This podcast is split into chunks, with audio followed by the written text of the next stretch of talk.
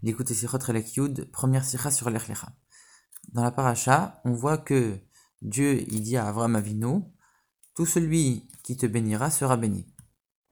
Et sur ça, il y a une discussion dans la Gemara Choulin entre Rabbi Ishmael et Rabbi Akiva. En vérité, ils essayent de savoir d'où on voit que les Kohanim, par le fait qu'ils bénissent le peuple juif, eux aussi reçoivent une bénédiction grâce à ça.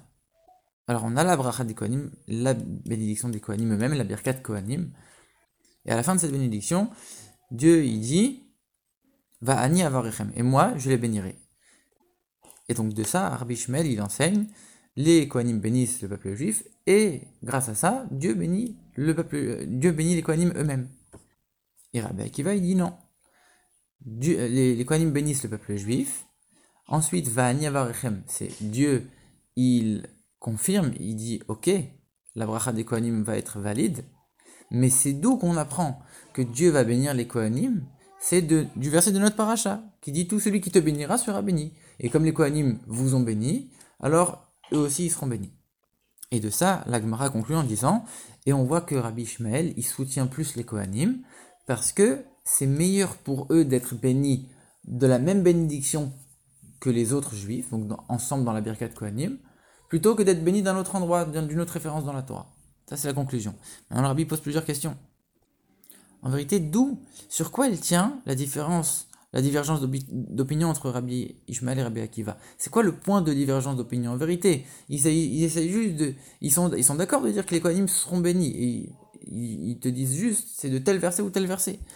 C'est quoi la différence? En quoi elle est tellement significative cette différence au point de faire en sorte que ils ont une opinion complètement différente sur le sujet? Et en plus de ça, tu conclus en disant c'est mieux d'être béni avec le reste du peuple. Pourquoi ce serait tellement mieux? De toute façon, ils sont bénis. Peu importe si c'est de tel verset ou tel verset qu'on le tire. Ils sont bénis avec le reste. En quoi c'est mieux d'être béni avec les autres juifs dans la Birkat Kohanim? Alors pour comprendre tout ça, il faut comprendre la différence entre une tfila et une bracha. Une prière et une bénédiction. La Chassidut, elle explique qu'une bénédiction, c'est quoi? Bracha en hébreu, ça, vient du, du langage brecha.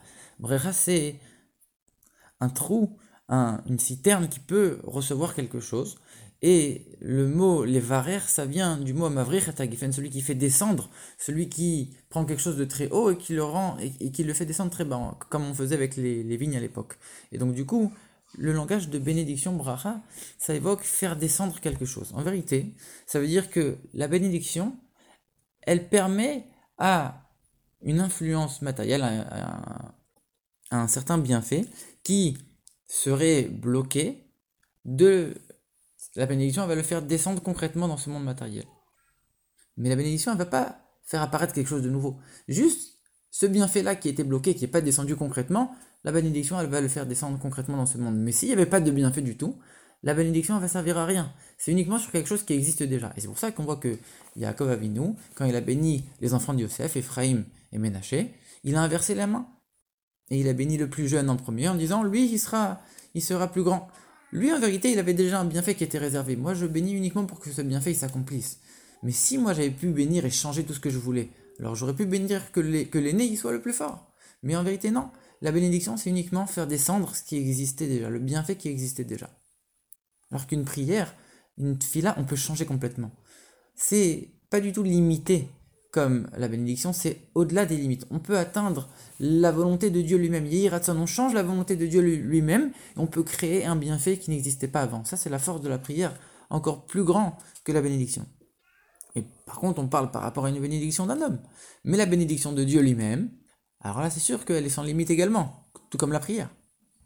Maintenant, la Birkat Kohanim, la bénédiction des Kohanim, en vérité, ils bénissent sous l'ordre de Dieu. Donc c'est uniquement les envoyés de Dieu pour faire la bénédiction. Et donc c'est pas leur bénédiction, c'est la bénédiction de Dieu qui passe à travers eux. Mais donc du coup, cette bénédiction aussi est illimitée. Elle a les qualités de la bénédiction et de la prière. Alors on aurait pu répondre que c'est pour ça que Rabbi Shmuel il préfère que la bracha pour les Kohanim vienne de cette même bracha qui a été pour les Juifs, la birkat Kohanim. Parce que c'est écrit Vani avarichem. Moi, je vous bénirai. Moi, Dieu, l'essence de Dieu elle-même, elle vous bénira. Alors que dans le verset de notre paracha, et tout celui qui te bénira sera béni, on voit que c'est une bracha un peu moins grande. En vérité, on ne peut pas répondre comme ça. De toute manière, c'est Dieu qui va te bénir. Donc, a priori, peu importe de quel verset tu le sors, on sait que ça va être de Dieu lui-même. En vérité, leur divergence d'opinion, elle repose sur quelque chose de plus profond. Dans la fin du traité Rosh Hashanah, Rabban Gamliel dit l'officiant à la synagogue, il rend quitte l'assemblée de la prière. Et sur ça, on dit, il rendait quitte même ceux qui étaient dans les champs en train de travailler. On dit même ceux qui étaient dans les champs C'est quoi même ceux qui étaient dans les champs? Si même ceux qui étaient dans les champs, ceux qui sont dans la ville, a fortiori, on te dit non. Ceux qui sont dans la ville, ils auraient pu venir et ils ne sont pas venus à la synagogue par fainéantise, alors que ceux qui sont dans les champs, ils n'ont pas le choix, ils devaient travailler. Donc ceux qui sont dans les champs, oui, ils sont rendus quittes, mais ceux qui sont dans la ville sont pas rendus quittes. De la même manière, on établit un lien avec la Birkat Kohanim. Celui qui se trouve dans la synagogue et qui se met derrière les Kohanim pour montrer qu'il n'en a rien à faire de la bénédiction des Kohanim, lui, il n'est pas béni. Mais celui qui n'est même pas dans la synagogue, qui est dans les champs en train de travailler, lui, il est oui béni par la bénédiction des Kohanim. Donc là, il revient sur ses paroles du début, il dit ne, ne, lis pas même ceux qui sont dans les champs, lis, il bénit ceux qui sont dans les champs. Et donc ici, on voit qu'on met en parallèle la prière, donc la prière, la, la prière de l'officiant avec la bénédiction des Kohanim. Donc c'est deux choses qui, comme on a dit, ils sont illimitées, comme on l'a vu. Donc a priori, c'est logique de les comparer. Mais c'est vrai que la, la la prière et la Birkat Kohanim sont illimitées. Mais quand on regarde où se place celui qui bénit ou celui qui prie, alors là, il y a une différence. Celui qui prie, il se trouve en bas, il demande. Et c'est même pas sûr que sa demande sera exaucée. Celui qui bénit, il se trouve au-dessus de, du bienfait qu'il veut, veut faire descendre. Mais a priori, c'est une comparaison qui n'aurait pas marché dans le cas de, la fin de, ce traité Rosh Hashanah. Comme on l'a vu, une bénédiction, c'est limité. Et donc du coup, ça dépend, est-ce que tu mérites la bénédiction ou pas? Si tu la mérites pas, alors elle va, être bloquée, même si moi je fais la bénédiction, le bienfait, c'est pas sûr qu'il va descendre. Alors qu'une prière, on a dit, on peut changer. Et finalement, même celui qui ne mérite pas, il pourra obtenir ce bienfait si on prie pour lui et que vraiment ça change énormément de choses, puisque c'est illimité. Donc du coup, là, Birkat Kohanim, que tu me dis, celui qui se met derrière, lui, il n'est pas béni, mais celui qui est dans les champs, il est béni. Alors on peut le comprendre, comme on l'a dit, une bénédiction, ça dépend de celui qui est béni, est-ce qu'il le mérite ou pas. Si tu te mets derrière, ça montre que tu t'en fiches, donc automatiquement tu ne mérites pas d'être béni. Celui qui est dans les champs, c'est pas sa faute, donc c'est un autre cas. Mais du fait, justement, que la Birkat Kohanim, elle a cette même qualité que la Tfila, alors on ne peut pas la comparer à une bénédiction simple. Et c'est pour ça que la Gemara les compare, la Birkat Kohanim avec la Tfila. Parce que comme on l'a dit justement, elle les compare parce que les deux sont véritablement illimités. Et malgré que ce soit illimité, on voit quoi? Celui qui se met derrière, il n'a pas la Birkat Kohanim. Donc ça veut dire que c'est sûr que c'est illimité, mais il faut quand même être un petit peu apte à recevoir la bénédiction. Il faut se préparer un peu. Les, les Kohanim, ils doivent se laver les mains, ils doivent faire une préparation, etc. De la même manière, celui qui prie, il a une certaine préparation à faire. Et donc, du coup, c'est pour ça que dans la prière, celui qui est dans la ville, mais que par fainéantise, il ne se rend pas à la synagogue, lui, il ne peut pas être rendu quitte, mais celui qui est dans les champs, c'est pas sa faute, lui, oui. Et donc, on établit le même lien, la même comparaison avec la période Kohen. En vérité, on voit une différence, c'est que celui qui faisait, l'officiant qui faisait la, la, la, la prière pour rendre quitte les autres, il avait besoin qu'il y ait neuf, à part lui, qui répondent. Alors que les Kohanim, même s'il n'y a que des Kohanim et qu'il n'y a personne pour écouter leur bracha, leur bracha elle marche quand même. Ils n'ont pas besoin de quelqu'un pour les renforcer. Et ça, ça marche exactement avec ce qu'on vient de dire. La bénédiction, celui qui l'a fait, il se place au-dessus. Alors que celui qui prie se place en dessous. Les Kohanim, pour la bénédiction, ils avaient besoin de personne. Ils se plaçaient au-dessus. Non seulement ils avaient le fait que c'était illimité, mais en plus ils se plaçaient au-dessus. Alors que celui qui priait, il était en dessous.